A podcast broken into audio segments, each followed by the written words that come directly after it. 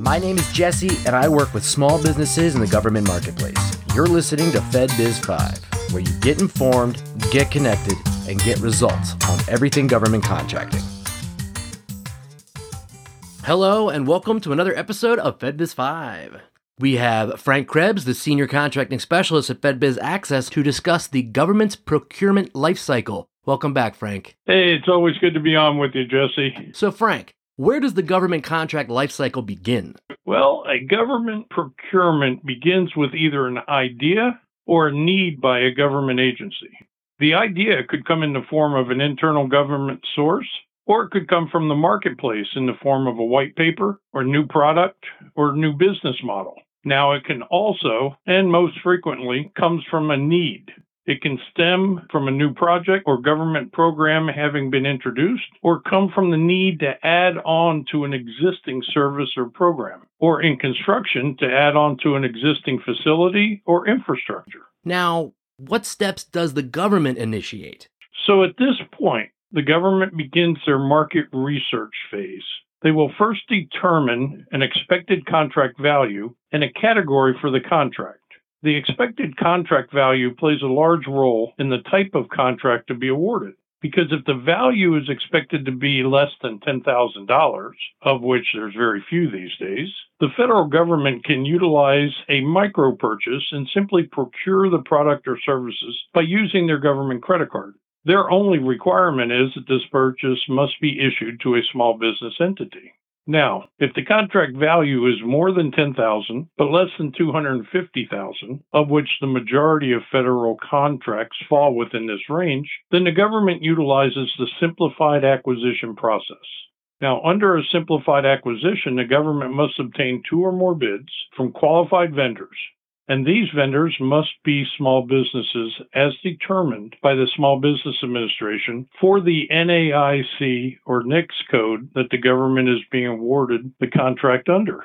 For contracts valued in excess of two hundred fifty thousand dollars, the government must issue a request for proposal or request for quotes, R F P or R F Q, and complete the full package, posting this release on S A M dot gov.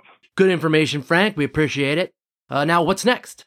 Okay, now the government knows the type of procurement, so it goes into the next phase of market research, where they determine if there will be any set-aside. The federal government can reserve or set aside contracts, so only a certain type of business is allowed to bid on that contract. If the contract is very large with multiple processes, it's doubtful that this would be set aside, and therefore it's usually awarded in a full and open competition where any business of any size or certification designation is allowed to bid. In fact, large multifaceted contracts are usually won by consortiums or where a large business teams with numerous other businesses. Now, set-aside contracts are contracts that limit the companies that are allowed to bid to only a single class of contractor. Now, this is done for a number of reasons. First, the government is tasked with awarding at least twenty-three percent of their total annual contract dollars to small businesses. A set-aside limits bidders to only small businesses, or can even further reduce the bid pool to, say, women-owned, veteran-owned, eight A, or HubZone certified small businesses. Now, the market research performed by the government buyers will indicate whether there are qualified businesses of a particular class that would be able to bid on the contract, and if so, the government buyers typically will issue their contract as a set-aside. Now, if the market research that they perform is inconclusive, many buyers will issue a sources sought notification or a request for information R F I. Now, this announcement is made through S A M dot gov and informs the marketplace of the government's intent to award a contract for specific products or services and seeks answers from the marketplace regarding whether they can perform the required services or provide the products if they are a small business and or part of any socioeconomic class. The R F I or sources sought is not an invitation to bid, but simply a fact-finding mission by the government buyer that will eventually lead to a contract. So, and correct me if I'm wrong, but all this work is completed by the contracting officer and happens prior to the marketplace ever seeing an R F P or R F Q, right? That's correct, Jesse. Market research is a requirement for the contracting officer and is a very important part of the procurement process.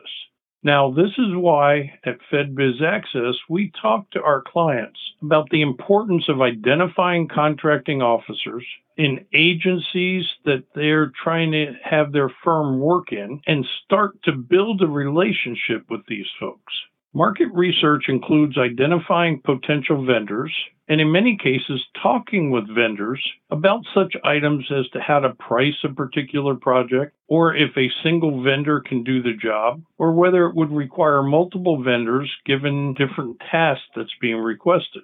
Now, these are very typical, and if your firm is one that the government feels comfortable in reaching out to for a discussion about this work, this will put you and your firm in a much better position once the bid process begins.